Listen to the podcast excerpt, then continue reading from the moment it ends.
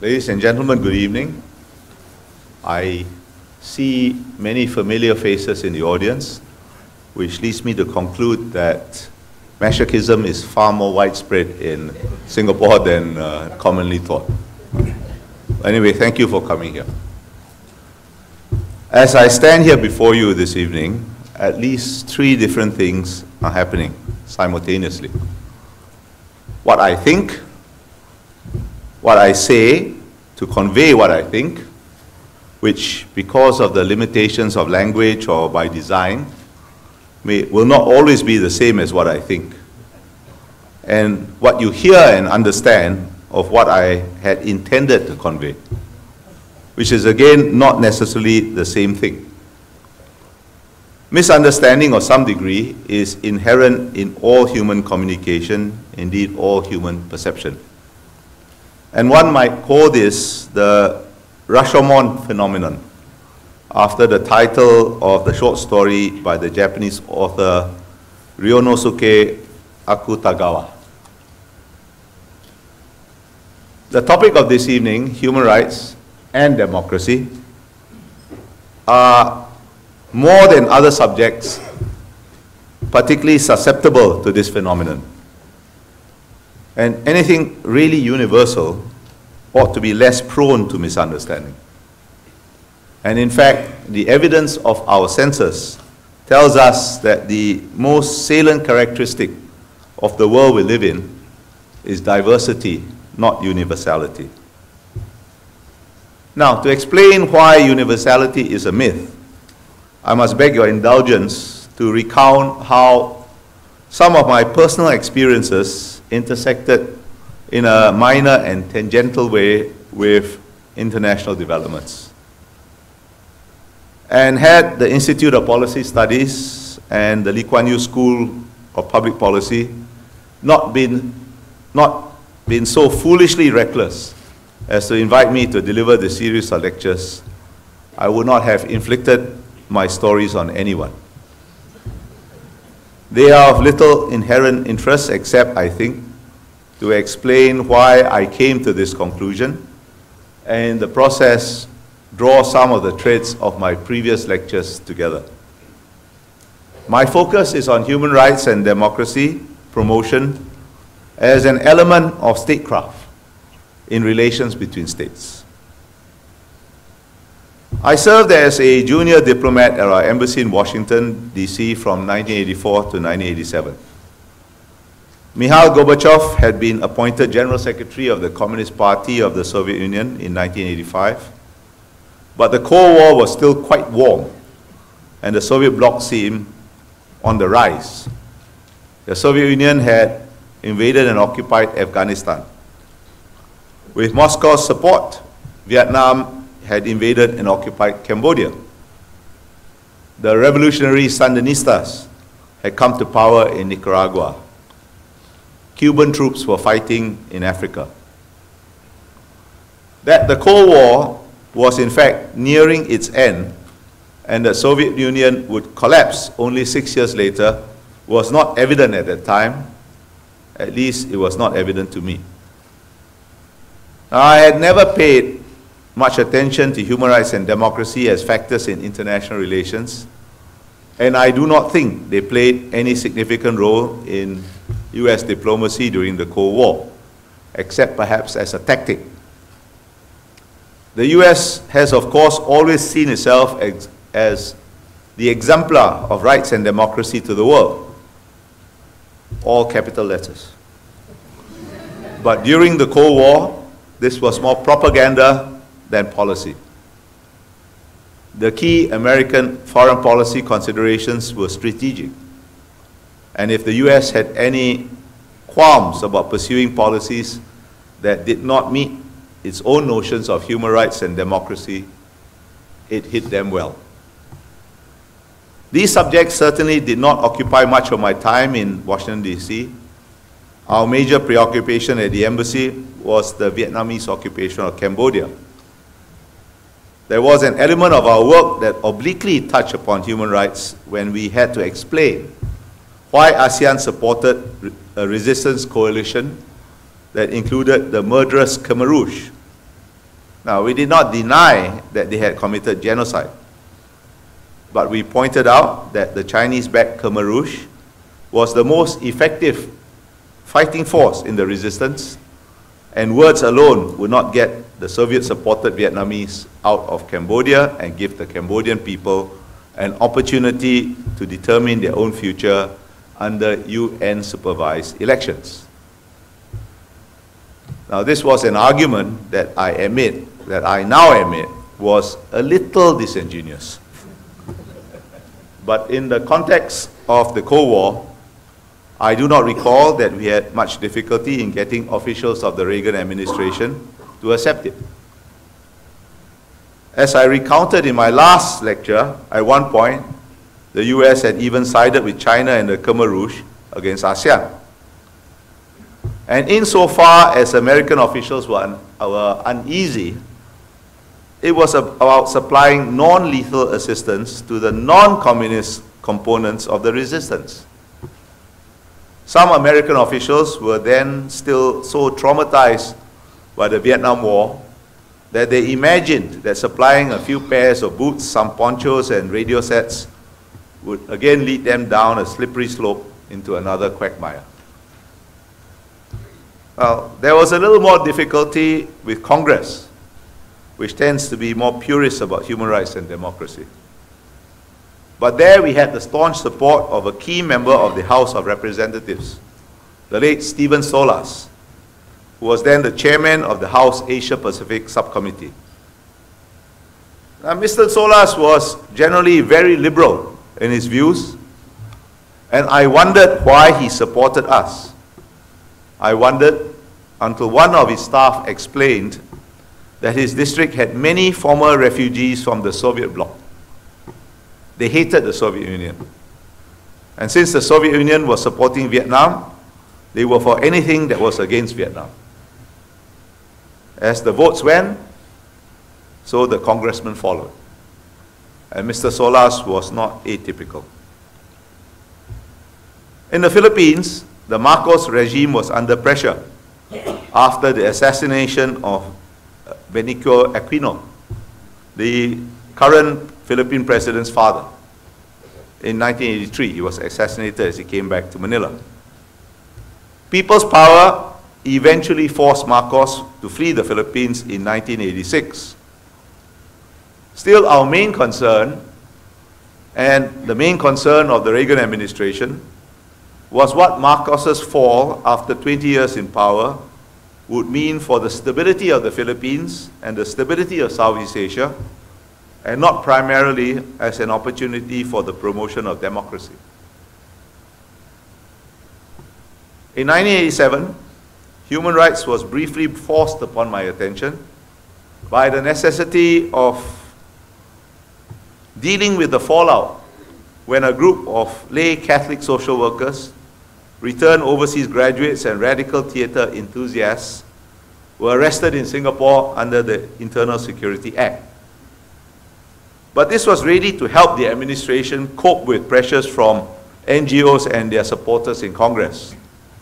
To our friends in the administration, this was just a distraction from the strategic issues of the day. And we had to do our bit by running interference, this uh, American football term, by running interference to help keep the administration focused. But by the end of my term in the US, events were moving more quickly and with greater significance than anyone could have foreseen. Certainly, I did not foresee them.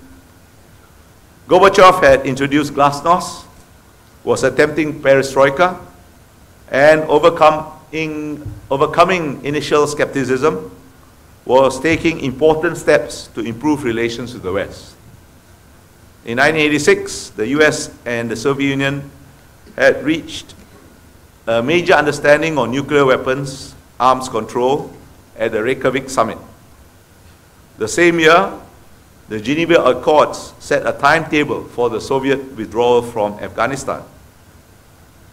And as the Cold War wound down, events began to break in East Asia as well. In 1987, martial law was lifted in Taiwan. That same year, mirroring events the previous year in the Philippines, when Marcos was pushed out of power. Student demonstrations pushed President Chun Doo-hwan from power in South Korea. And even I, obtuse as I may be, began to sense something was shifting in US attitudes towards human rights and democracy. But at that time, I sensed it only very dimly and incoherently. It was not until 1988, after I returned to Singapore and found myself peripherally involved in the expulsion of an American diplomat stationed in Singapore, one Hank Hendrickson, that it clearly dawned on me what had changed. Now, remember this. Singapore had been consistent in supporting the US presence in Southeast Asia at least as consistent, if not more so, than former US allies Thailand and the Philippines. We had done so even when it was unfashionable during the Vietnam War, when the US was in dire need of Asian political support. Of course, we had volunteer support because it was in our interest. But it was a calculation of interest we need not have made. For example, notwithstanding the so-called special relationship, even the British were half-hearted in their support for the Vietnam War. And it was a calculation that was not without domestic risk for the government. After the Hendrickson affair broke, I recall Mr. Lee Kuan Yew saying that the US should not assume that our ground was naturally in support of America. In other words, it was a choice that the Singapore government made, and having made, had to politically sustain. And it was not unreasonable to expect that the US government would help and not hinder us. And yet, here was an accredited diplomat from a friendly country with the support and encouragement of his immediate State de Department superiors, and in defiance of all diplomatic practice enshrined in international law in the Vienna Convention on Diplomatic Relations, enthusiastically pr promoting opposition to the PAP government, promising shelter and succor to his chosen ones if they ran into trouble. Clearly, advancing human rights and democracy was now American policy and not just propaganda. It was an interest that the US considered central enough to risk a long nurtured and mutually beneficial relationship. Why? It was not as if they wished us ill. I was acquainted with Mr. Hendrickson and his State Department superiors. I was sure they were not our enemies. They did what they did simply because we did not fit neatly into their theories of political development. And now that the Cold War was ending, they saw an opportunity to nudge us in the direction that the Philippines, South Korea, and Taiwan had taken. In other words, in their minds, they were doing us a favor. Now, I do not think it, it, was a mistake to have supported the US then and to continue to support the US now. But there was a lesson to be drawn from this episode. The lesson is not that the US was ungrateful. Gratitude is not a concept that is greatly relevant to the understanding of international affairs. If you expect gratitude in international relations, adopt a dog and name it foreign policy. the relevant concept is interest. Interests change, and they do not change to suit our conveniences. It is therefore vital to try the best we can to look over the horizon and see what is coming. I decided to study human rights and democracy more closely than I had hitherto done to try to better understand their evolving role in post-Cold War geopolitics. In 1992, I wrangled a three-month sabbatical at one of the older British universities. The first, most valuable and enduring lesson I learned was from the dawn assigned to guide my studies. Although it was perhaps not the lesson he would have chosen to or intended to impart. Now, he was a very distinguished historian of Southeast Asia with a contemporary interest in human rights in what was then known as Burma and East Timor. So immensely learned that he had probably forgotten more about our region than I would ever hope to learn. But the Southeast Asia he talked to me about, and he spoke very eruditely and with great passion about human rights and democracy in our region. The Southeast Asia he spoke about seemed to me to, be, to bear little relationship to the place I actually lived in and had dealt with in my previous work as Director for Southeast Asia in the Ministry of Foreign Affairs. We met only once. I never went back to see him again, and he never asked to see me again. it was probably for the best. The lesson I took away from this encounter was simple.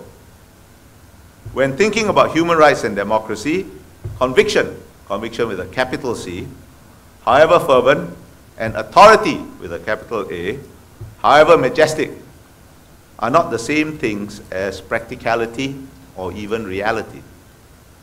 Common sense, you may think, but this is an idea that is akin to heresy in the human rights community, which too often confuses feeling good with doing good. Now, I began this lecture by pointing out that the shade of Rashomon constantly lurks about talk about human rights and democracy, making it particularly susceptible to misunderstanding. So please, please do not misunderstand me. Let me state my position plainly and unequivocally. I am not against human rights.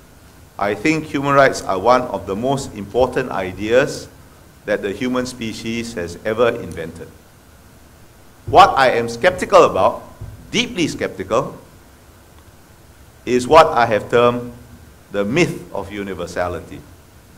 The assumption that when we speak about rights or democracy, we will all always mean the same thing just because we use the same words, and that the same words will always be applicable in the same way everywhere. The myth of universality is what I called in the first of these lectures a false framework an ontological device into which we try to force a stubbornly elusive and ever shifting reality in order to comfort ourselves with the illusion of comprehension. I argue that resorting to false frameworks in the more than usually ambiguous and uncertain post-Cold War times that we are experiencing is dangerous. And this particular false framework is perhaps more dangerous than others because human rights and democracy seem to be the one reliable fixed point of reference in an age without definition. No country has rejected the Universal Declaration of Human Rights. Since the Universal Declaration was adopted in 1948, an elaborate apparatus of international and regional human rights treaties, declarations, and institutions has enmeshed relations between states, and whatever their actual practice, states can no longer credibly argue that their internal affairs are in principle entirely only their own business. During the Cold War, the US and the Soviet Union validated their policies by opposing ideas of universal norms. After the collapse of the Soviet Union, only one definition of the universal seemed to be left standing. Now, only the exceptionally obtuse would cling to a false framework that is demonstrably false. But all I have just described is not, is not demonstrably false, only partially and contingently true. And this is a more subtle concept and therefore a more difficult concept to grasp. Any idea that is only partially and contingently true is an intellectual shapeshifter. What is true and what is not true is in flux. and thus elusive, particularly when there are no clear or attractive alternatives. The brief post-Cold War American unipolar moment has now passed. Europe lacks the power to force acceptance of its ideas, which in Europe's present predicaments are in any case not particularly appealing, even to many Europeans. Post-Soviet Russia seems to have reverted to an older idea, that of the great 19th century Russian philosopher Peter Chaadaev, who said of his country, and I quote, we never went with other peoples, end, end quote. China is not interested in promoting any idea of the universal, as argued in an earlier lecture, not interested in promoting any idea of the universal except its own intrinsic superiority as a normative value, and that primarily in East Asia where it is contested. India may accept Western universal values, but I think only with regard to some of its internal arrangements and not as an overriding international authority. I could go on, but there are also more fundamental conceptual problems with the notion of universality. The idea that runs through the work of Isaiah Berlin, a liberal British political philosopher who deserves to be more widely read and understood than he is today. The work that runs, the idea that runs through the work of Isaiah Berlin is that there is not one good, but many goods each of which may have its own validity, but which are not necessarily reconcilable or capable of simultaneous realization. And this is an idea that many liberals seem to find hard to accept. You may have noticed that there is nothing more intolerant than a liberal in full bray in defense of liberalism, asserted somewhat self contradictorily as an absolute value. And this often leads liberals into thickets of paradox, confusion, and contradiction. Examples are not hard to find. Earlier this year, some students at Yale NUS called for Ambassador Chan Heng Chee to be sacked from the school's board because they took offense at her defense of Singapore's position on LGBT rights at Singapore's second Universal Periodic Review at the United Nations Council on Human Rights in Geneva. Curiously, it did not seem to occur to these students that the value of a liberal education is precisely to instill openness to other views, even if you do not agree with them. After the terrorist attack on Charlie Hebdo in Paris, it struck me that there was a similarity in the modes of thought of the terrorists and the cartoonists not moral equivalence in their actions, because clearly there is none, but a similarity of thought processes. Both held their value so absolutely that they thought it justified anything. Murder is wrong, but is lampooning a religion right? The fact that the terrorists had a completely mistaken view of Islam is beside the point. The point is that they believed in it, believed in it as fervently as the cartoonists, cartoonists believed in freedom of expression. I wrote an article for the Straits Times along these lines.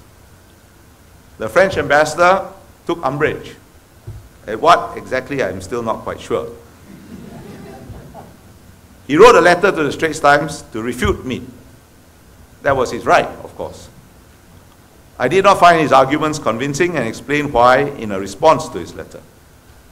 But he went further and complained to my bosses about me and got his own boss to do so as well, clearly to try to shut me up. In other words, he attempted to mobilize superior force to deprive me of my freedom of expression. the very freedom the French state, indeed all Europe, defended in the case of the cartoonists. My bosses quite properly told the ambassador that my views are my own and if he did not agree with, me, with them, to talk to me to convince me of the error of my ways. He has not done so.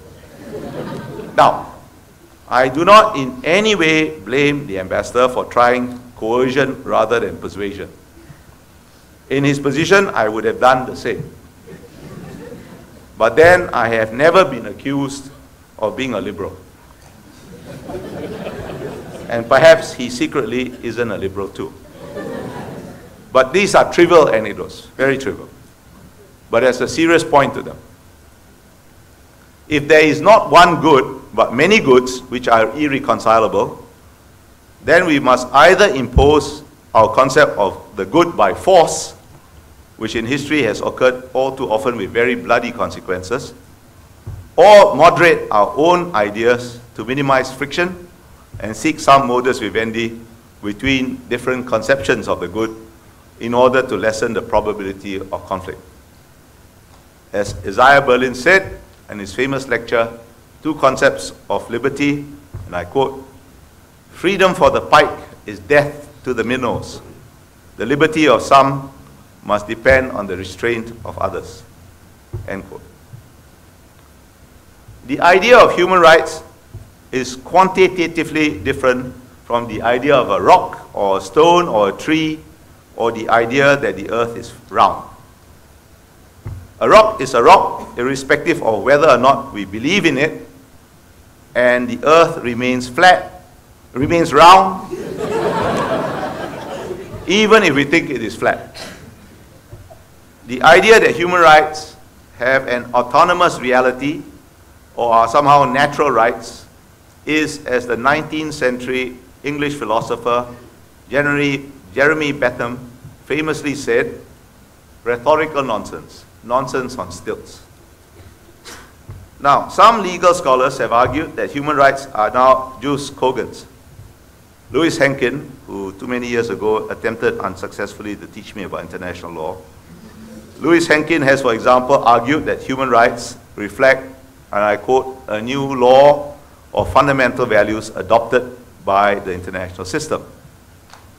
But I don't see how Bentham's basic point can be avoided by dressing up nonsense on stilts in lawyers' Latin. Now, this does not mean that human rights and international law can be dismissed as unimportant. What it means is that international law and human rights are, as I alluded to in passing earlier, human inventions, civilizing myths that we have decided, they have chosen to believe in so that we may at least occasionally live in a civilized manner. Faith, not objective reality. Now, the apple will always fall even if I stubbornly refuse to believe in gravity. Faith is subjective. There is no reason to assume that we will all always believe in the same thing in the same way, even when we appear to do so. Violent quarrels have erupted even in monotheistic religions. Now, although the idea that humans have rights of some sort has won general acceptance, more specific rights are still essentially contested concepts, where superficial agreement sometimes no more than agreement over vocabulary, masks deep conflicts over interpretation and implementation. This is true even with something as basic as the right to life, where there is fundamental and visceral disagreement over capital punishment mandated by Sharia law, and abortion, which some Christians equate with murder. Now, if life itself can be disputed, how much real agreement over the ever expanding range of other ideas claimed as rights can we realistically expect? Advocates argue that human rights are aspirational global norms. I do not disagree. But that does not get around Isaiah Berlin's insight into the plurality of values and the essential contested nature of many rights held up as aspirations. And failure to recognize these realities leads either to a mindless formalism, a numbers game of encouraging states to sign human rights instruments that they do not have the capacity or even the intention to implement, or leads back to coercion. Anyone familiar with the United Nations has witnessed the less than edifying spectacle of Western diplomats threatening, sometimes subtly, sometimes otherwise, but always apparently oblivious to the irony of their actions, threatening to withhold desperately needed aid from less developed countries unless they supported some human rights resolution or another. Now, I am not shocked by such behavior. It is entirely understandable. Many a career in multilateral diplomacy has hung on a comma or a word in some obscure resolution, and some countries need to find grounds for believing that they are still world powers. These are perfectly logical and justifiable reasons for what they do. But we should not call it promoting human rights. We should not forget that the promotion of human rights and democracy is not just a high moral calling, but also an industry. In any case, when I returned from my sabbatical at the beginning of 1993, I became involved in preparation for the United Nations Conference on Human Rights that was to be held in Vienna later that year. It was intended to be a festival celebrating Western victory in the Cold War. The beginning of the 1990s was, however, a period of great potential geopolitical complication.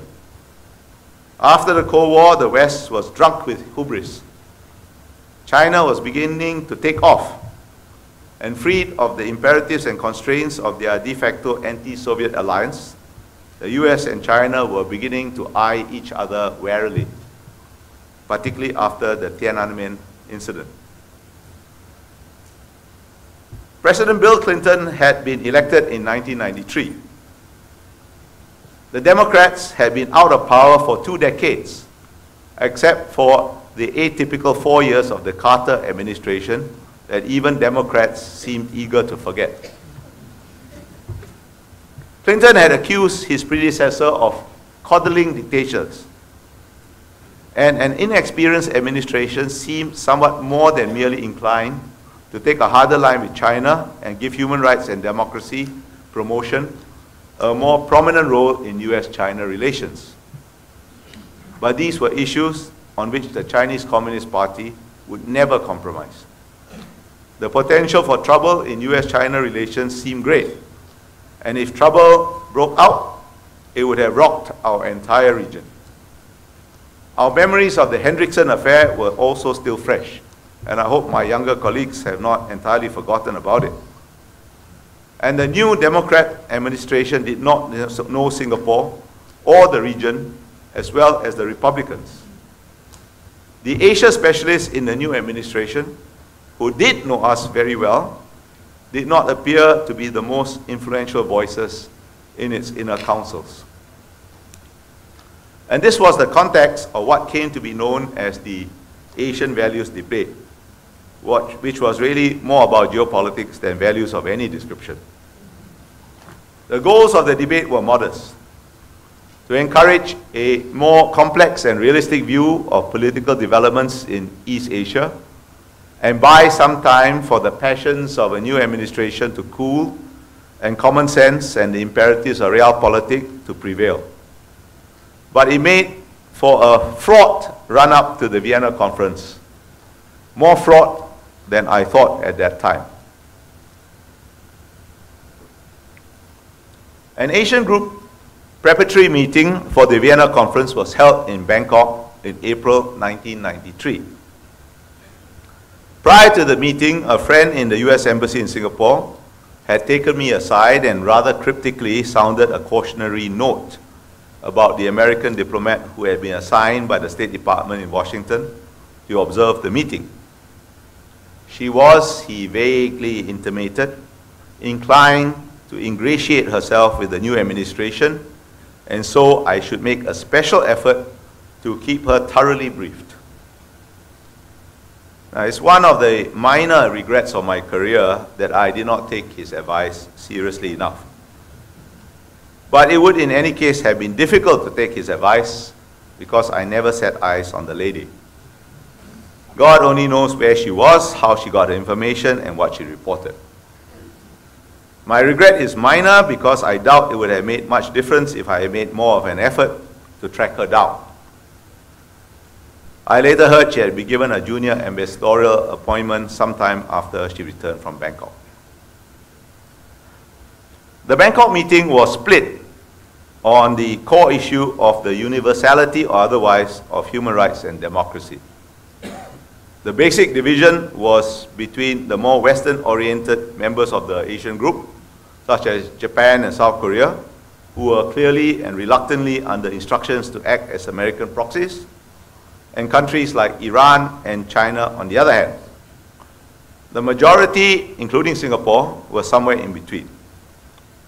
The final compromise was contained in Article 8 of the Bangkok Declaration that reads as follows, and I quote, Ministers and representatives of Asian governments recognize that while human rights are universal in nature, they must be considered in the context of a dynamic and evolving process of international norm setting, bearing in mind the significance of national and regional particularities and various historical, cultural, and religious backgrounds. End of quote. Now, this was taken as a challenge to the Western idea of universality and provoked, provoked a storm of controversy after Bangkok and at Vienna.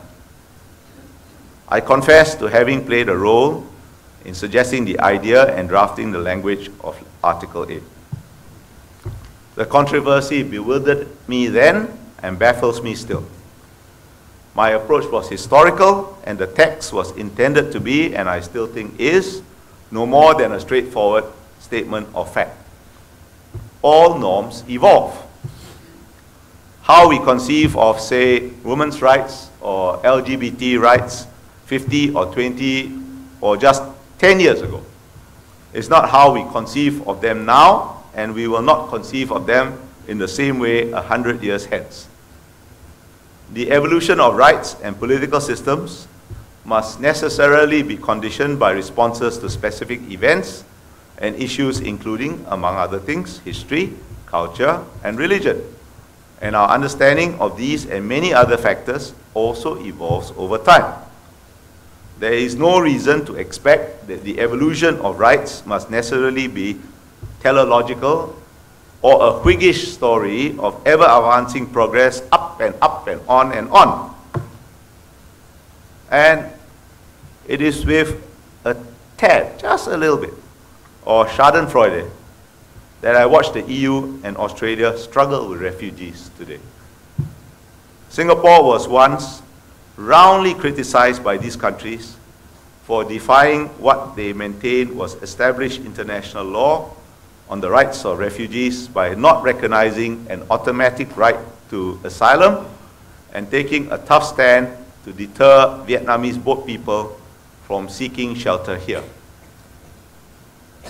I do not think that the problems Europe and Australia today face can be managed within existing, the existing framework of international law on refugee rights, which was established in 1951, quite a long time ago, essentially to deal with displaced persons, mainly of European origin, after the Second World War. The magnitude, the causes, and the quality of refugee flows are today entirely different. The 1951 UN Convention on Refugees and its 1967 protocol are obsolete. But it is extremely unlikely that the domestic politics of key countries will allow these instruments to be updated in any way that will allow them to provide an adequate international legal framework for managing contemporary refugee flows. Consequently, countries will do what they must.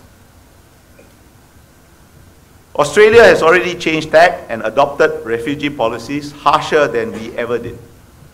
Last year, the Human Rights Council criticized Australia for breaking international law.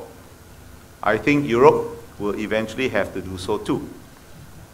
It will be far more difficult for the EU and its member states to make adjustments because the refugee crisis confronts Europe with existential questions about itself, and member states are divided on what adjustments to make.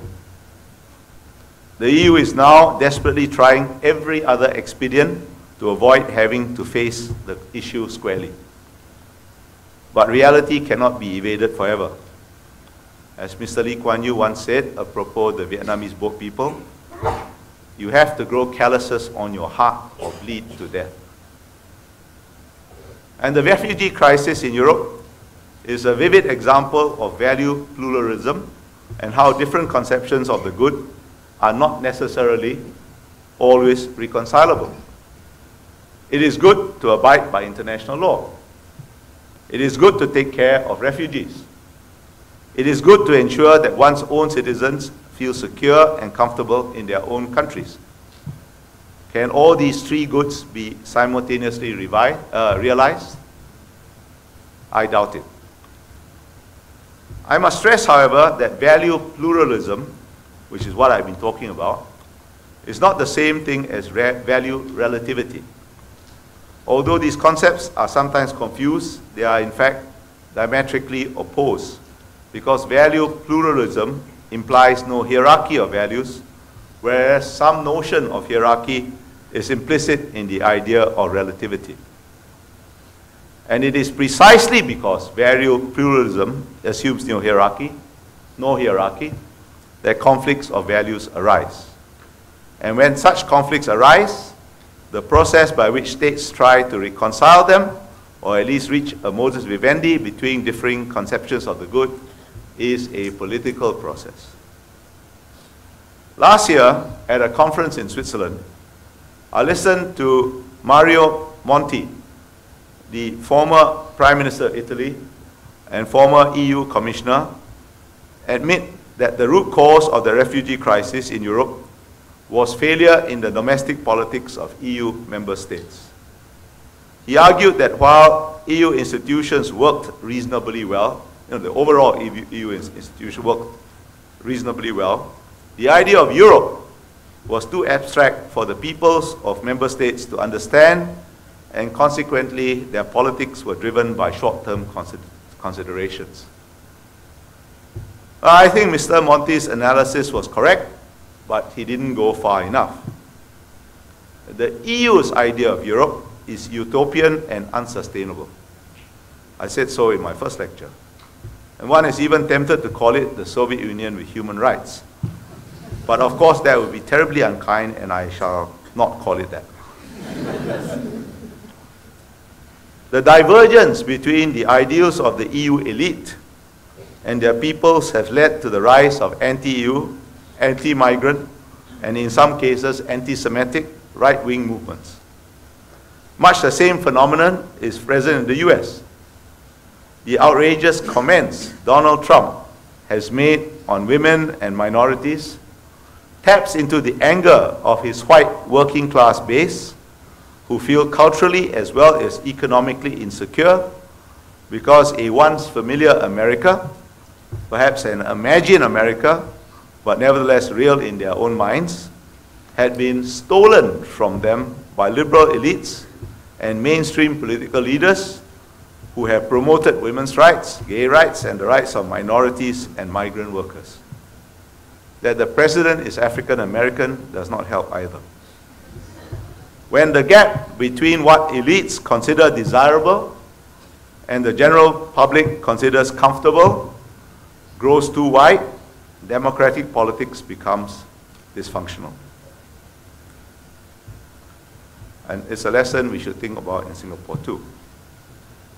In the 21st century, a more fundamental structural, structural contradiction may be de developing between the ideas of democracy and the idea of human rights. Democracy is a protean term. Western liberal democracy is one historical variant, and even that variant has changed over time and will continue to change.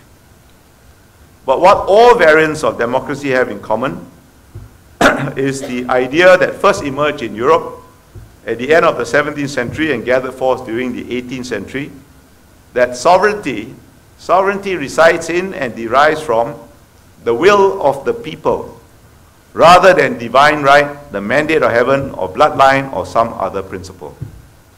This idea established itself as the dominant legitimating idea during the 19th century. And today, all political systems, except for a handful, mainly in the Middle East, legitimate themselves by this general principle. During the 20th century, three models of mass politics based on this idea emerged. Western liberal democracy, fascism, and communist people's democracy.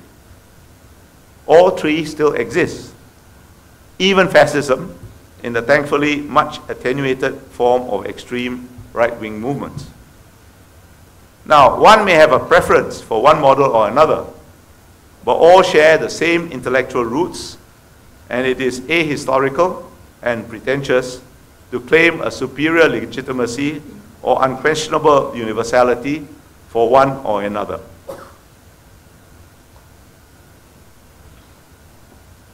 So, sovereignty resides in the will of the people. But who are the people?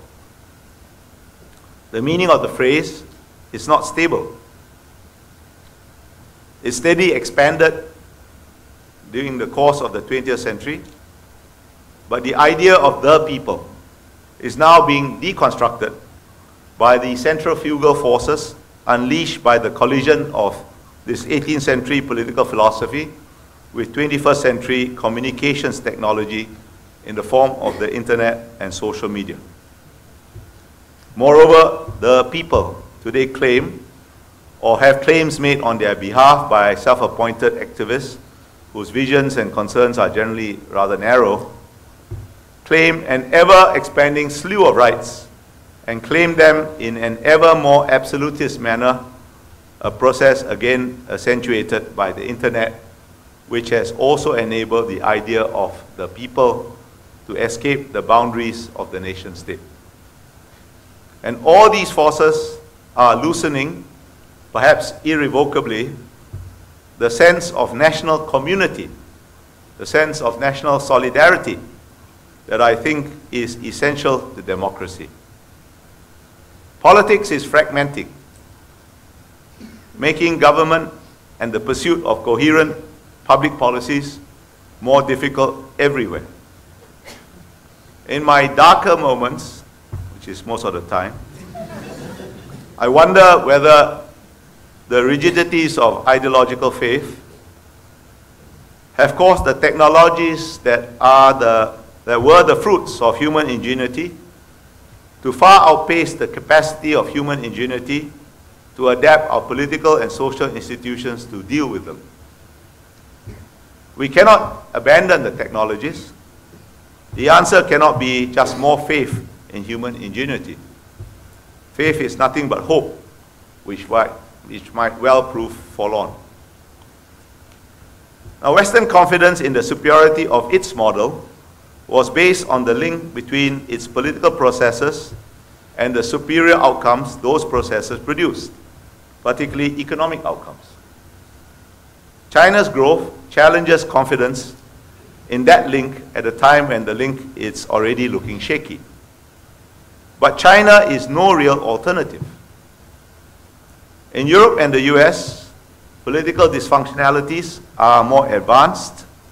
Nevertheless, as I argued in my second lecture, we are all Western in some sense now, and no country in any region is entirely spared. Since the communist system developed from the same 18th century political philosophy and China cannot insulate itself from 21st century communications technologies, China too suffers from its own strain of this global disease. And insecurity is the cause of the overly assertive Chinese nationalism, which I've been talking about in previous le lectures. And this Chinese strain of the disease may prove equally resistant to treatment. Political dysfunctionalities are not going to be resolved by trying to delink the political process from outcomes through the now, through the now fashionable but rather bloodless concept of governance, as if valid universal principles of public policy can be somehow neatly abstracted from an increasingly messy and diverse political reality. Public policy is not some platonic ideal stored up in heaven, waiting to be discovered by the contemplation of superior minds, serenely detached from the hurly-burly of events. A policy that cannot be solved politically is no policy. If some principles are truly universal, the commonalities exist only at such a high level of generality that they have little practical relevance as guides to how different societies and cultures should actually govern or organize themselves. One Charles S. Maier, a distinguished historian of the modern state, called governance, and I quote, the utopia of the masters of public policy. A thought that the school under whose auspices these lectures are being held and the pricier sort of civil servant would do well to bear in mind. You sure you heard that, huh? now, while writing this, this lecture, I came across a commentary in the Financial Times of 20th April, a few days ago, which described Europe and North America as suffering from what the author termed sophisticated state failure. This, he argued, fuels the Donald Trump and Marine Le Pen insurgencies and endangers the ability of advanced societies to secure a bright future for their citizens. End quote. Sophisticated state failure occurs when, as he said, by and large everything works as it should in mature democracies, and yet where little actually gets done, including economic reforms that everyone acknowledges are necessary because governing is very difficult, voters are fickle, majorities are unstable, and hence politicians unwilling to take risks. This sets up, and, and this is my paraphrase of the author's argument, a vicious cycle of increasingly frustrated voters disillusioned with the political process. Now, the author called it, and I quote, a cancer eating away at societies in the West and undermining the liberal world order. The author, who by the way I think was German, who is the director of Carnegie Europe, had observed much the same dysfunctionalities as I did. But what was his solution? His solution was as follows, and I quote The only lasting way out of sophisticated state failure is for responsible politicians to worry less about getting re elected and to start risking their political careers for things that need to be done. End quote. Now, this advice, this is advice that only a desperate intellectual would give and only angels in heaven would take. Mrs. Merkel might be an angel in heaven, and politically she will be one soon, I think. now, failure to free oneself of the shackles of the false framework of universality leads to such tautological so-called solutions. A better, in my view at least, a better, if partial answer is to take a practical and not ideological approach to human rights and democracy. To hold our beliefs in these values loosely, contingently, and transactionally. Human rights and democracy are not just desirable ends in themselves but also means that should be evaluated and implemented on the basis of their utility. Any good idea taken to extremes becomes absurd or becomes self-defeating or both. In December last year, the New York Times reported that one of those responsible for the terrorist attacks in Paris earlier that month may have escaped arrest in Brussels because of a law banning police raids on private houses between 9 p.m. and 5 a.m. Presumably, these are the hours that criminals work. Human rights have historically been rights held by the individual against an overly powerful state. Democracy, a means of taming Leviathan. But what if Leviathan is now metamorphosizing into Gulliver, held down by myriad silken threads of rights. Now, men of goodwill believe that education and dialogue would enable us to, to arrive at a consensus between different conceptions of the good, if not consensus, at least peaceful coexistence or common space. But those inclined to participate in such dialogues and those inclined to respond to education are usually those who are already inclined to seek common ground or coexistence, and hence those who are least in need of education or dialogue. Consensus and common space are, in any case, always tentative and in constant renegotiation.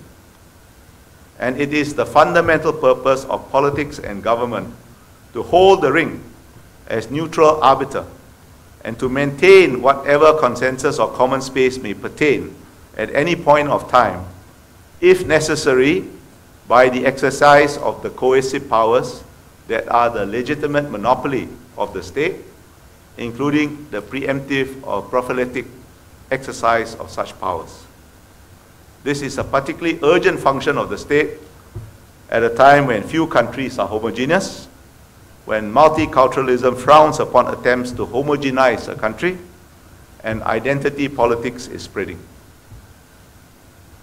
Now, when conflicts of, violent, uh, values, when conflicts of values lead to violence, as they did, as they did during the attack on Charlie Hebdo, it is because of state failure, because the state was lulled into complacency or hamstrung by its own ideology, because the state was too weak or too timid to take decisive action, or because the state was unable to resist the temptation to seek political advantage by privileging one group or, or system of values over another. And in case you think I am being unduly smug about the situation in the West, let me remind you that we need not look very far from our own borders to find examples of such situations existing or developing. Just look north or south. We can find examples of groups seeking special privilege for their values, thankfully as yet without success, even within Singapore's own borders. Now, again, don't misunderstand me. I am not arguing that the traditional concept of rights as rights held against by the individual against the state has become unimportant. It's still important. But that concept of rights is at best only a partial answer to the perennial problem of balancing justice with order. Order requires justice, but there can be no justice without order, which must include a minimal societal consensus and a functioning political process. Because justice is itself a contested concept. And since what one group sees as just another group may regard as an intolerable tyranny, there must be some means of adjudicating between different conceptions of the just. Now, every country must find its own balance in the context of its own particular circumstances. Democracy is a self indigenizing concept, greatly influenced by the terroir in which it is planted.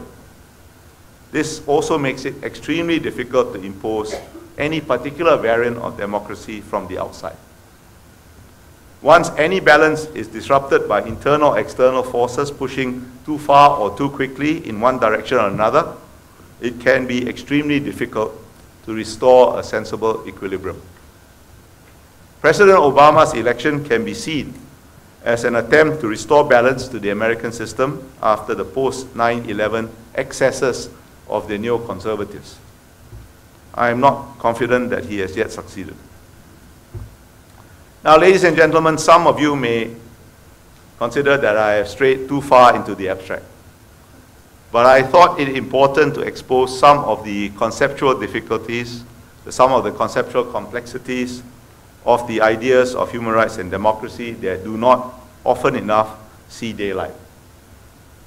Democracy, human rights, well, these are not magical incantations that, when uttered, make all problems vanish. They are important, but contested and sometimes internally contradictory concepts that may create new problems even if they solve others. And understanding the concepts better makes understanding the concepts better makes it more likely that we can assess them clinically, implement them practically, and not unthinkingly fall under their trap. Ideological blinkers have led, us, have led to deficits of political leadership in major countries that exacerbate the uncertainties of the post-Cold War international relations. And since these leadership failures are not just the results of the deficiencies of individuals, but have structural and conceptual causes, we will have to suffer them for a long time to come. In my previous lectures, I briefly sketched some examples of how false frameworks have led to geopolitical complication. The knots that Europe has tied itself into, failure to anticipate Moscow's response to the feckless attempt to draw Ukraine, Ukraine away from Russia, the disastrous interventions in the Middle East and North Africa, and the idea that economic reform must lead to political reform that is the root of the strategic mistrust that complicates US-China relations. What all these examples have in common is the cardinal sin of foreign policy. And that cardinal sin is wishful thinking, mistaking hopes for reality. The effects of wishful thinking are not confined to the immediate regions where the error occurs, are unpredictable, and can linger long after the error was committed. The descent of Iraq and later Libya and Syria into chaos after Western interventions, these countries cannot be put together again and exist only as names and flags, did not initiate it, did not initiate, but almost certainly accelerated and accentuated the influence of Middle Eastern varieties of Islam, sectarian tensions, and terrorist ideologies on Southeast Asian Muslims. This has changed the texture of Muslim communities in Southeast Asia, and hence their relationship between Muslims and non-Muslims in the plural societies of Southeast Asia. The consequences will be difficult to manage and will unfold for many years, perhaps decades, to come.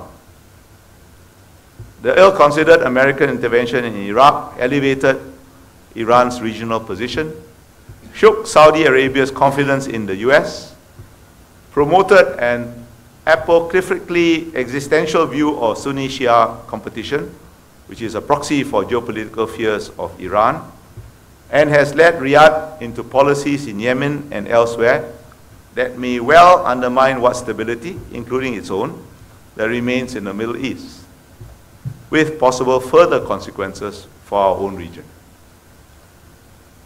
The Middle East distracted the US from responding effectively for a critical decade when China was consolidating its position in Southeast Asia and trying to shape the regional architecture to its advantage. It was only at the very end of the George W. Bush administration that the US began to be persuaded that the game was worth the candle, and the US has been playing catch up ever since. The Western response to the so called Arab Spring, Arab Spring, the very choice of metaphor illustrates the depth of wishful thinking. Summer inevitably follows spring, and Arab summers are notoriously hot. The Western response to the Arab Spring compounded the effects of American distraction. Within the space of a mere week, the US went from standing by Mubarak as a staunch 30 year ally to refusing him a dignified exit from power and unceremoniously dumping him. By comparison, the Hendrickson affair was very small beer. Mubarak's treatment recalled the US treatment of Suharto, another 30 year friend, in 1998. And both the treatment of Mubarak and Suharto was starkly different from how the US had arranged safe passage to Hawaii when Marcos fell. This raised doubts about the reliability of US commitments at a time when China was emphasizing its inescapable geographic reality to ASEAN.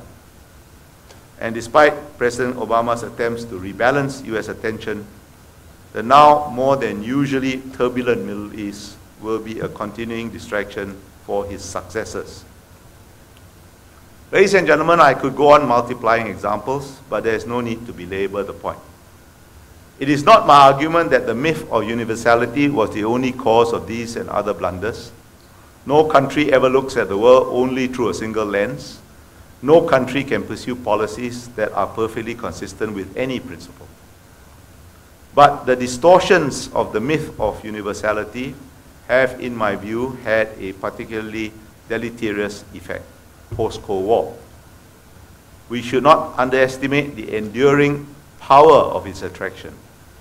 It is a mode of thought that I think originates in the monotheistic Christian traditions that are the foundations of even the most secular of Western societies, and it is so deeply a part of the Western worldview and sense of self that nothing as mundane as empirical evidence of error can loosen its hold on the Western imagination. If today the US again focuses less, and it does, focuses less on what it considers the inadequacies of political systems in Southeast Asia, this is perhaps due more to the imperative of dealing with US-China competition and terror than any genuine change of mind. As it did during the Cold War, I think the US has only decided to bide its time.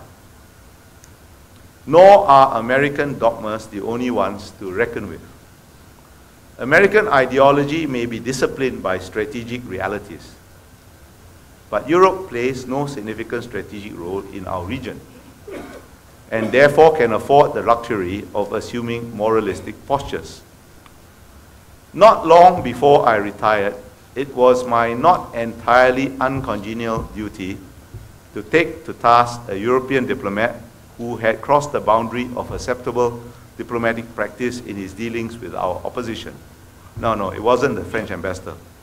This was an experienced diplomat who knew full well that there was a difference between cultivating the opposition to gather information.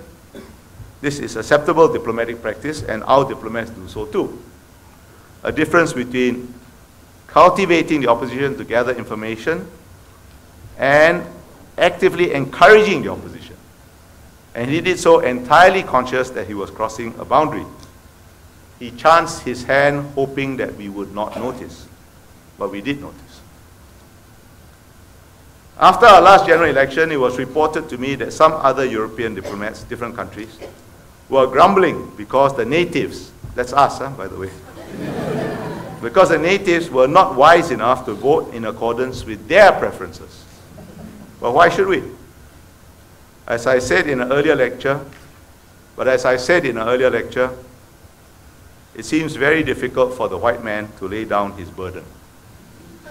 We have to understand the myth of universality because it is one of the many uncertainties, domestic and international, that we'll have to manage for the foreseeable future.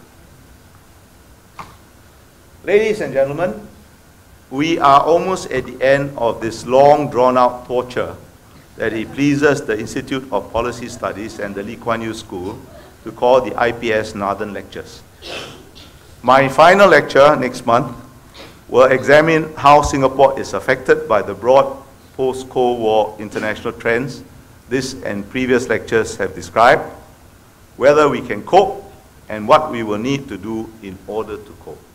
Thank you for once again listening to me so patiently. Thank you.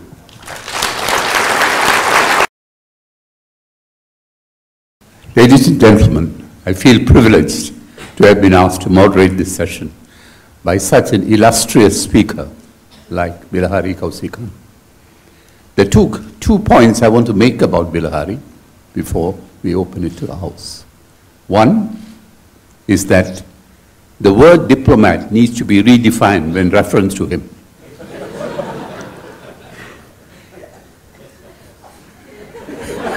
Possibly your understanding of the term may be wrong. yes, most things have got several meanings. The second point I wanted to say was this, that Singapore has this rather inexplicable um, policy of retiring young able, brilliant young people uh, when they're still in the prime of their life. Now, in the case of Bilahari, and there are others as well, they refused to be put to pasture. And they have come out with articles and articulated their views on, on the platform, on the, uh, through the newspapers. And this has benefited Singapore a great deal in its, its the thinking process of how the country is uh, being governed, how the country is growing and sort of thing. So I think he has done us a service. Now these comments are not, the, the inference should not be that uh, these mildly complimentary uh, remarks means that I agree with everything that Bilahari says. He never agree with anybody. It will be good not to interrupt the moderator.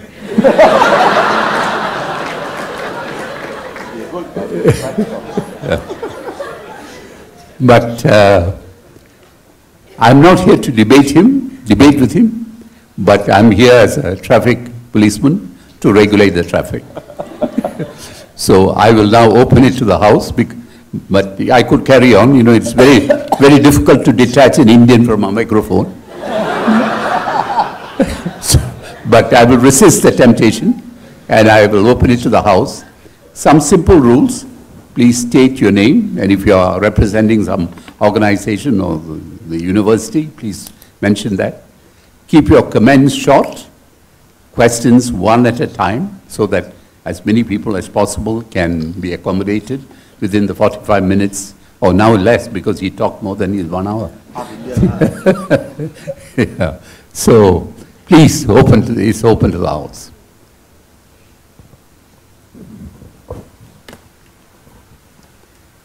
You have answered all questions, Bilahari. Nobody wants to ask. Good, let's go and have a. Don't be afraid of him, you know. He's more bark than bite. Know? Yes. Yes, uh, my name is Kevin Yao. I represent nobody other than myself.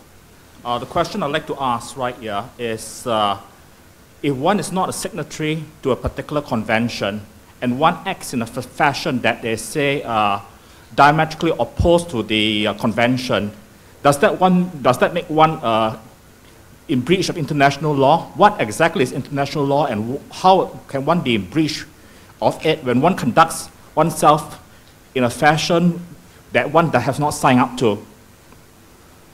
Well, you raise a very important question. International law, as I said in passing, is not, uh, Tommy is not here, okay? uh, neither is Simon Chesterman, right? Oh, but um, Simon, Simon is here, all right. International law, in my view, is not an autonomous reality. It's not like a rock, a stone, or a tree. It is something we choose to believe in because it is in our interest to believe in.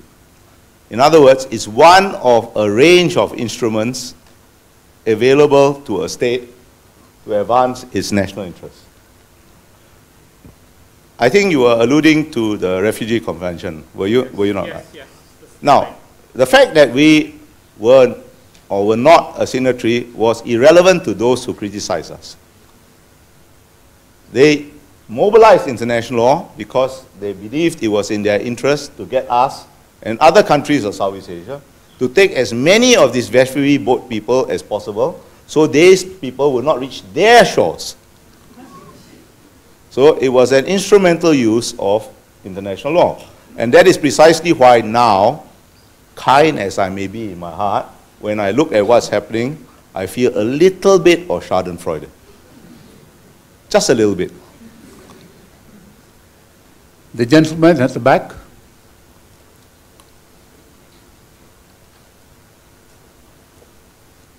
Thank you, Ambassador, for your uh, insightful thoughts and uh, always been uh, enlightened and also much entertained. Uh, I'd like to just ask a question. Who are you? Uh, I'm David from uh, RSIS. Okay. Okay. I'd just like to ask uh, two questions.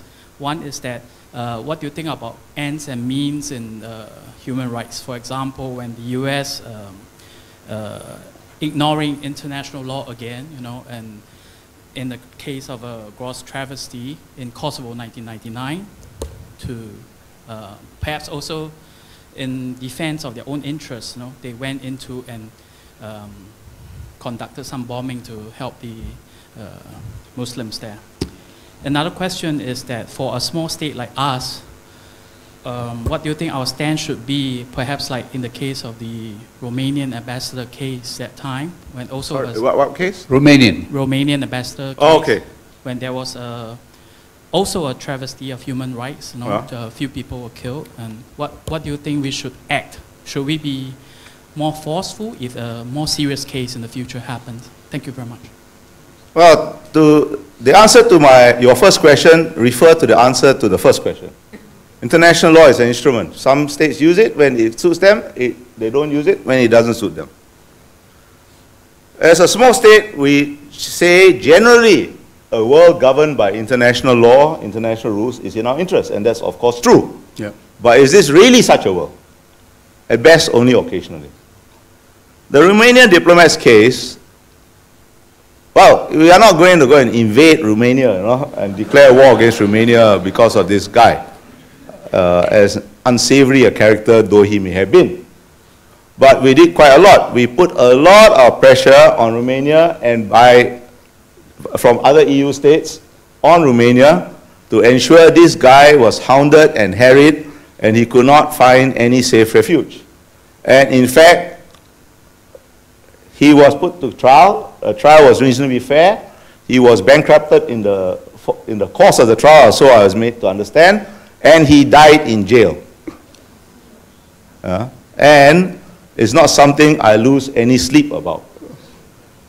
So in this case, some form, if not justice, of revenge was extract- extracted. How? By holding the EU to the ideals it said it adhered by. Romania is a member of EU, so we told Romania and the other EU countries, you have to, you believe in rule of law and this, you go around the world lecturing on it. Please apply in this case, and we are watching you. We sent people from our AGC and our ambassador in Brussels to every stage of the trial to keep a watch, to report. We made sure our newspapers were kept informed. So if there was any deviation, we would make sure there was a lot of egg on the collective face of the EU. And I think the EU ambassadors here knew us and knew me in particular well enough to know that we would done it, and they put some pressure on Romania, and the guy died in jail and good riddance. Yes, Simon.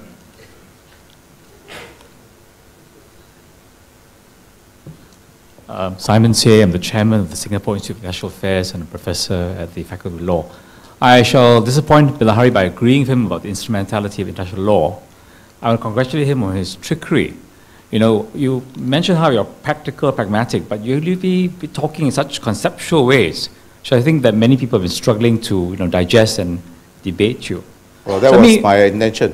I th- that's what I thought. so let me bring us down a bit, uh, uh, you know, from the airy heights of concepts to a practical problem that's going to come up in the next few months, in which human rights may be one part of the equation, and it will test our ideas of universality. This is about the Rakhine state people, Muslims, or Rohingya, as some people call them. When the season comes, there will be again uh, exodus, people. So, you know, uh, how do we think about it? I mean, your earlier question about the law is very clear. We're not bound. On an ASEAN basis, how would you think uh, uh, to deal with it, and what level would human rights play in it? And of course, not just within ASEAN, but the perhaps inflated infl- expectations of others. Very good question. But before I answer it, I will try to answer it. Before I answer it, I must remind you I am a pensioner. a pensioner's answer. I don't know what ASEAN is going to do the next season. But I can tell you what ASEAN did the last season, because then I was not a pensioner and I witnessed it uh, at first hand. First of all, there was no ASEAN country that really wanted to take any them for much the same reasons as we refused to take Vietnamese boat people. They said it was raised in ASEAN circles. It is true that the word Rohingya was uttered a few times when ASEAN met, and therefore we were not entirely unjustifiably unjustified in putting it into the statements. And it is true that some ASEAN foreign ministers made trips, well publicized, to Rakhine State, but that's as far as it went. I think Indonesia and Malaysia were ultimately compelled, I think, compelled by their domestic politics to take some Rohingyas. And they took it on the basis of guarantees by the UNHCR that resettlement will be found for them. But I know this is pure domestic politics because those, those guarantees by the UNHCR are worth nothing. The UNHCR cannot guarantee resettlement. Only sovereign states can guarantee resettlement. And all sovereign states who are very loud in, you know, proclaiming their sympathy for, the, for these poor people, not one of them volunteered to take substantial numbers of them. Not Europe, maybe that's understandable, they have their hands full. None of the Arab states, these are fellow Muslims. So why should Southeast Asia be different? Now, based on that experience, I do not expect anything different to happen next season. And you know the answer already, last Simon. yes, the lady at the back. I, no? No, she's a usher, I think. Oh. oh. but you can ask a question too, you know, if you like.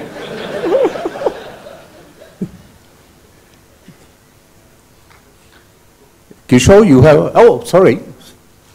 Oh, okay. Yeah.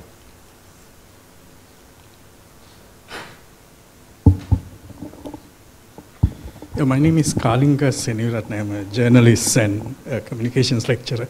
Um, I would like to raise the issue of uh, migrant labor, especially in the ASEAN context. Yeah. Uh, because uh, uh there are certain human rights issues involved in this uh, migrant labor because all ASEAN countries tend, tend to be involved in it, either as receiving or sending countries.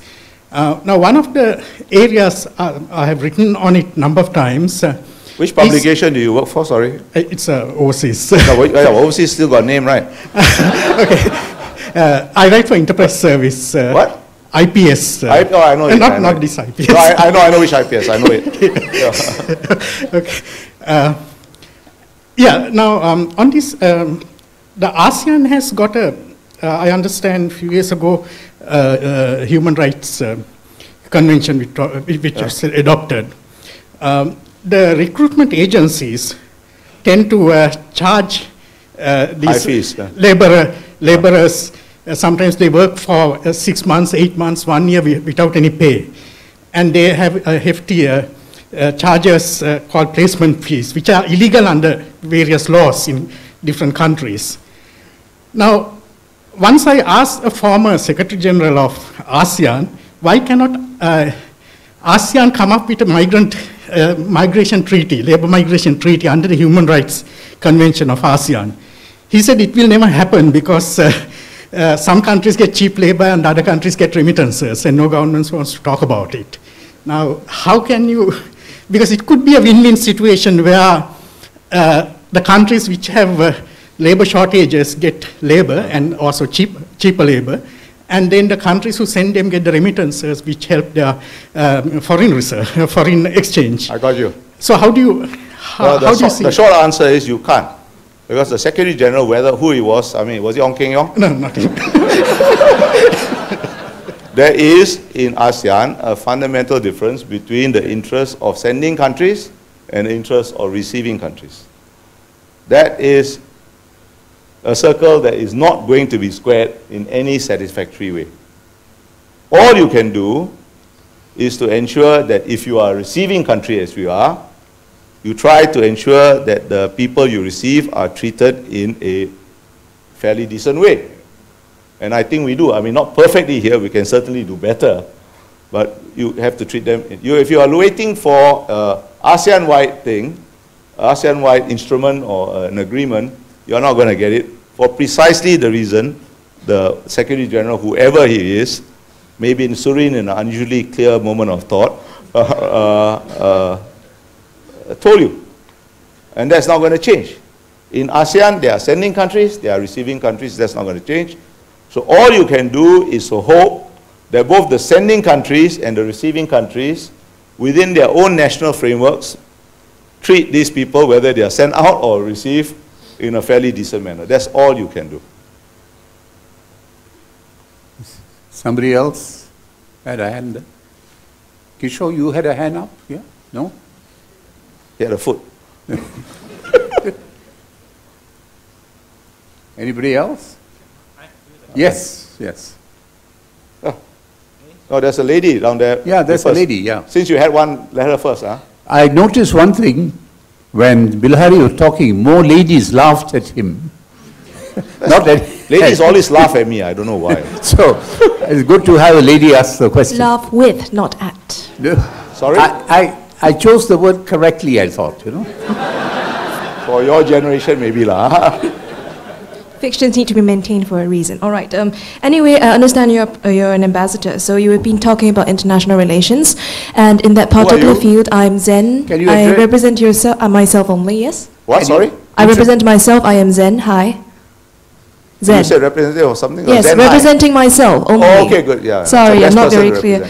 In the field of international relations, um, Singapore, as one of many countries, is in a subject relationship with larger global structures, and those are what we navigate. So that's why we reject this universality, as I understand. But ironically, in the in the role of a country, the government is the one that enforces the universality.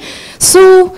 Um, Within state borders, this universality, if I understand, is legitima- legitimized by state force and I think the voters' mandate. So, what then do you think of the perhaps risky use of voter pressure to adjust Of- the state's the attitudes or methods? like voter pressure?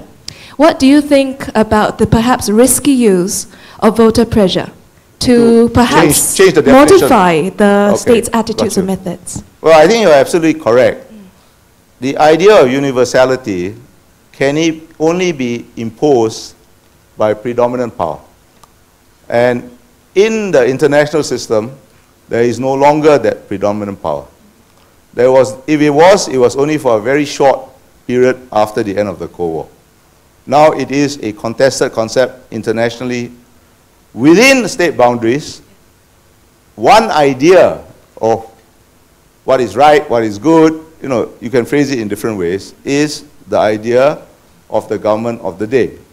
In democratic systems, they have to validate themselves by, you know, by periodic ele- elections, voter pressure. And I think that's the best we can do in this imperfect vale of tears we call the world. Right?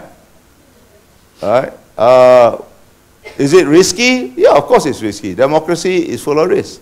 It doesn't mean that because you have elections, a person with uh, ideas that are useful, or even you may be elected, I may think my, your ideas are silly, but others may think, you know, there is that inherent risk. But is there a better way? There isn't. Uh, this is an imperfect world. Uh, Simon accused me of being overly abstract and conceptual.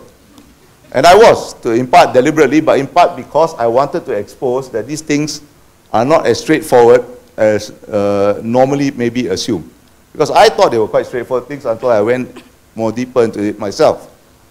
But I can't, I don't see that there is a better way than these periodic risks that we call elections. And the government defines things. If you have a government that is wise, it will not try to define every damn thing because that is impossible. Even in the most totalitarian of systems, it is not possible. If the government is wise, it will try to define the main parameters, it will try to create some common space and, and defend that common space, knowing full well that a different government may have a different notion of common space. Um, it's, a, it's a more serious problem for a young country like Singapore. I've spoken about this in my first lecture in a different way because what are our common assumptions in Singapore? There are some, I think, you know, but I think if we start debating, we will find that we each have a, our own idea of what our common assumptions are. Whereas if we have a history of 500 years, 1,000 years, there are certain things embedded in the subconscious uh, of most countries. Uh, in Southeast Asia, I think there is, in almost every Vietnamese, a subconscious assumption that we have to live with China and resist China to maintain our identity. Huh? Uh, and they don't think about it even, it's there. We don't have that because we're only 50 years old, which is nothing, you know. Wait, are you so sure about that? What, do we don't have it or we have it? That we don't have it? I think we have it. What I think what I think we have may not be the same as what you think we have. Well, at least you think you have think it. have. At least you think you have it. Well, I hope if we survive it long, long enough, we will develop it. What it is, I cannot say right now. I can tell you what I hope it is from my point of view, but that my point of view is only one. That's, That's the simply that's, all I asked for, really. what? That's simply all I asked for, really. Yeah, but you know, why, It's why, okay. what do you think? Do you think I'm, I, I only believe that my, my opinion is the only one important?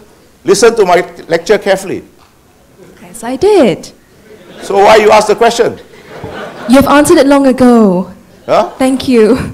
No, but I don't understand. If you knew the answer, why ask the question? No, no, no. Your answer was. I know why, lah. So sit down, don't worry. Aiyo. I'm just teasing you. Yes. Is she allowed to ask questions? Can I? Yes, yes. I'm Jillian with IPS.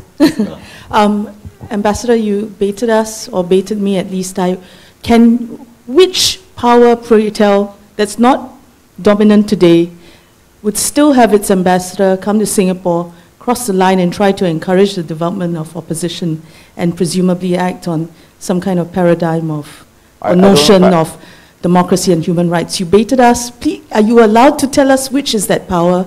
And uh, um, let us know, please. I, I, I don't quite understand what You referred to an ambassador who crossed the line? Oh, I'm not who going to tell you that. lah. You know, I mean, I still got some diplomatic, uh, in the convention sense, uh, in the conventional sense, instincts left. lah. Right. Anyway, I can But- tell you he's no longer in Singapore. It's not because we threw him out. He didn't do that things that bad. But his term came to end and he left. But certainly it represents a certain power that still uh, would wish to impose a certain paradigm upon us. I will say this. There are certain powers that have from time to time to prove to themselves that they are still global powers by doing things like this. If you are truly a global power, you need not do things like this. So it's a British, is it? No. Lots of cou- countries think they were global powers. Okay, thank you. Other questions? Yes, yes, please. I enjoyed your, uh, your lecture. Uh, my is Mark Nelson. I'm uh, an American citizen, uh, a New York lawyer. I also studied with Professor Henkin at Columbia and a uh, With more PR. success, I'm sure, since you're a lawyer. I don't know about that. Um, I want to ask you to look into the future, um, 50 years, let's say, and tell us how many democracies you think there will be in the world. I, I believe that there are about 157 today, depending on how you count, which is considerably more than there were 50 years ago. And my question to you, depending on your answer, is how do you reconcile that answer with your, the thesis of your talk today, uh, that universality is a, is a myth? I'm assuming you're going to say there are going to be more democracies in 50 years. No, I'm not going to say that. I'm going to say it depends what you mean by democracy. Well, let's use the loose definition that is No, used there today. isn't a loose definition, that's my point. Because to, my, to me, uh, and I, I am rather simplistic in my mind as Gopi will, uh, the fundamental thing that distinguishes a democracy from any other type of political system is the idea that the sovereignty resides in the people rather than is given by God or by a particular family or, or, or by some other principle. Let's just define it as a government where the people have the ability to replace their leaders from time to time through an electoral process. Okay, then I do not know how many, because I don't think there are as many as, you, I guess the number you got is from what? Freedom House or something like that. Wikipedia. You see, uh, Wikipedia is an intolerable tyranny these days. Lee Kuan Yew's memoirs. Did he say how many? I don't think he gave a figure. I, I made that up. No, really, I. No. Okay, I get your question. I do not know how many democracies there are going to be in 10, 15, 20, 50, 100 years. Because the term democracy is not one that has a stable meaning.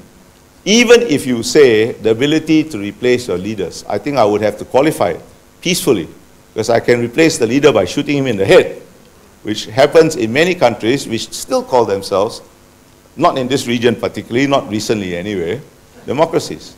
Actually, I, my, my basic point is the kind of question you ask is not a relevant question for the practical understanding of how international relations work.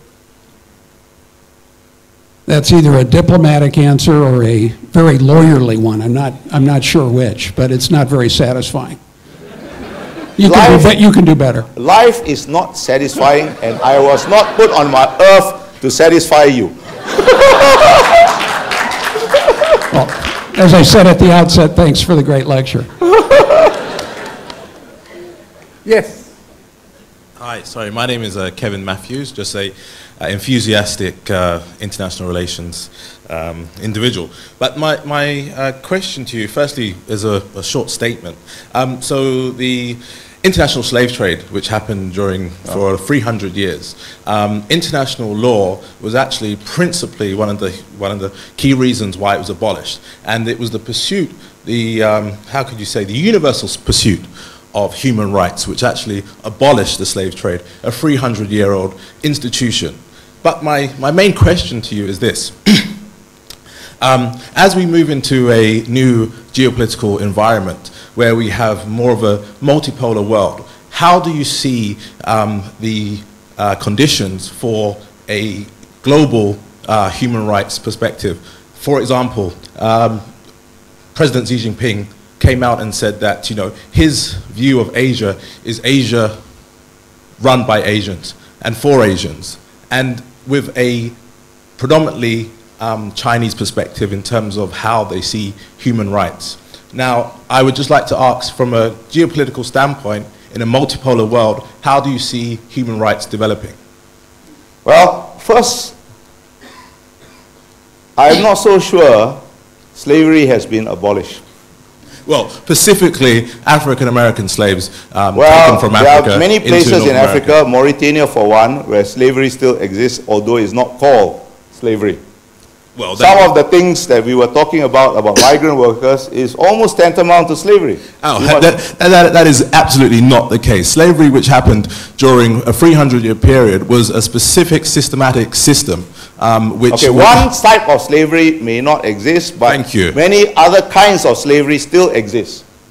Uh, so, but that's a side issue. We can talk about it on the side.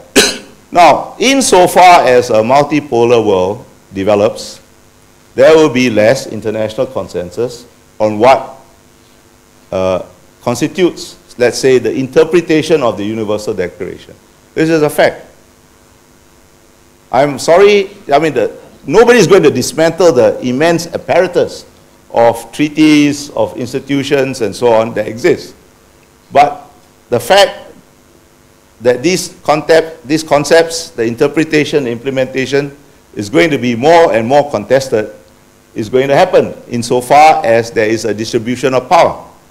Because not every country, now let's see who can be the major powers. Let's just take, although in my first lecture I, I, I expressed my grave skepticism there will be a truly multipolar world in the near future, let's just take the BRICS, right? Brazil, India, Russia, China, South Africa. Do they have a consensus on what constitutes human rights? If they have one, is it the same as the, what the US and Europe would think of human rights? Or Japan? I don't think so. The fact is, you have to have, now, I'm not saying human rights is not important, by the way. Uh, and this is my important point. You have to have an ideal. You will never reach the ideal. And the interpretation of the ideal is always going to be different, and the differences are going to change over time. And that is absolutely true. The ideal must always be pursued. Yeah, And but can what you consider achieved. ideal will also not be agreed, except in the, mo- the broadest possible sense. And- Take your example. slavery. You are perfectly right. One particular system of slavery, African slavery of the 19th century, uh, uh, was ended in the 19th century sometime, but others evolve. And you may not call it slavery, but in effect it is. You go and ask those poor Myanmar fishermen, they are held for years and years on Thai boats. But, but my, my point is, it was the pursuit of human rights. Yes, this universality not- of okay, ideals. My point, my point is this. This is earth, not heaven, if there is a heaven. We so there will always be conflicts of what constitutes human rights. There will always be conflicts of what are the interpretation of things that are even considered human rights. And this is a never-ending process. There is no perfection. You seek perfection in history, it ends in tears.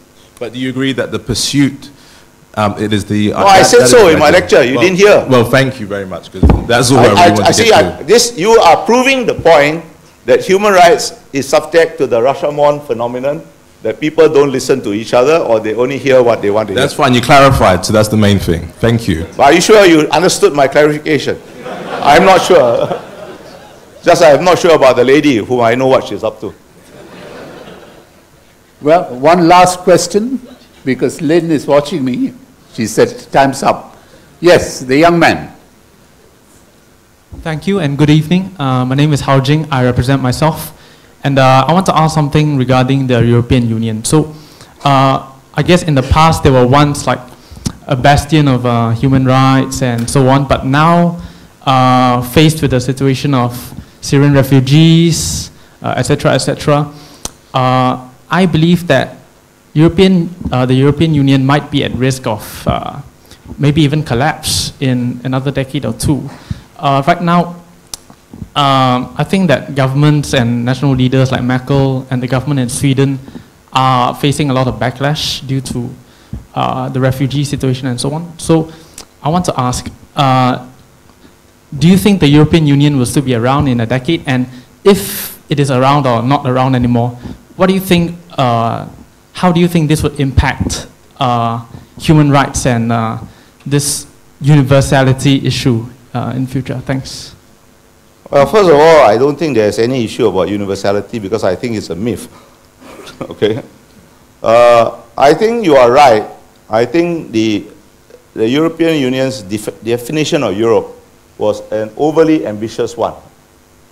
Uh, I think the idea that nationalism could be overcome uh, was a utopian one.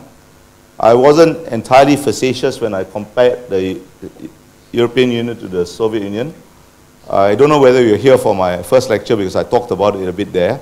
Because this idea that you can create a pan-European man reminded me very much of the Soviet idea that you can create a new socialist man.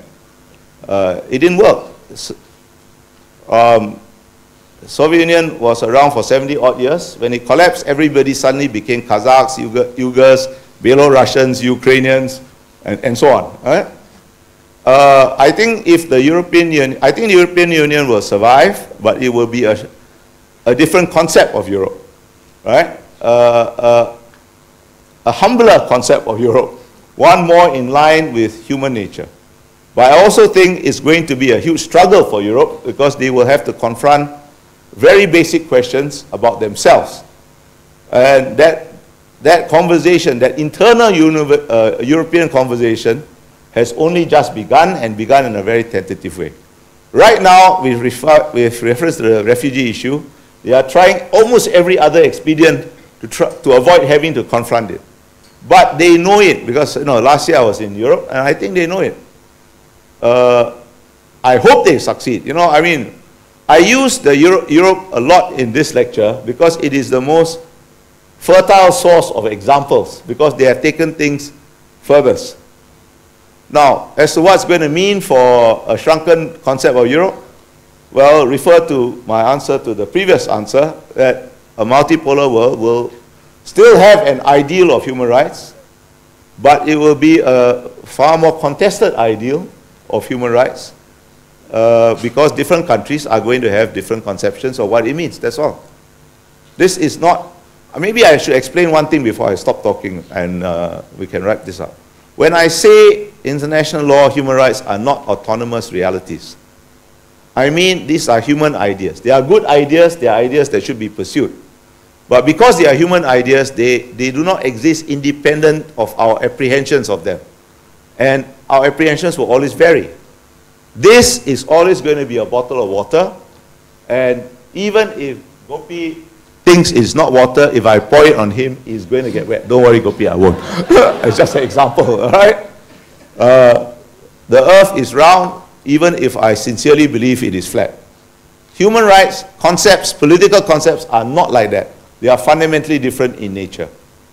And that is a fact that people who are fervent supporters of human rights have difficulty in accepting because they generally think their definition of a concept can be, must be the only possible one. And that is what I don't agree. Thank you. Thank you. Thank you, ladies and gentlemen.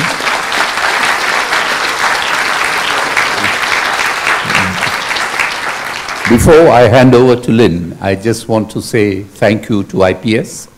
I think it was very clever of them to organize this uh, series of five lectures. Uh, I hope they continue with this. Um, I did not attend the previous three lectures, but I read them because he sent several copies to you, to all his friends and acquaintances, so we read them. You, read them, sure so with that, let me hand it over to Lynn. Yeah, thank you, Lynn.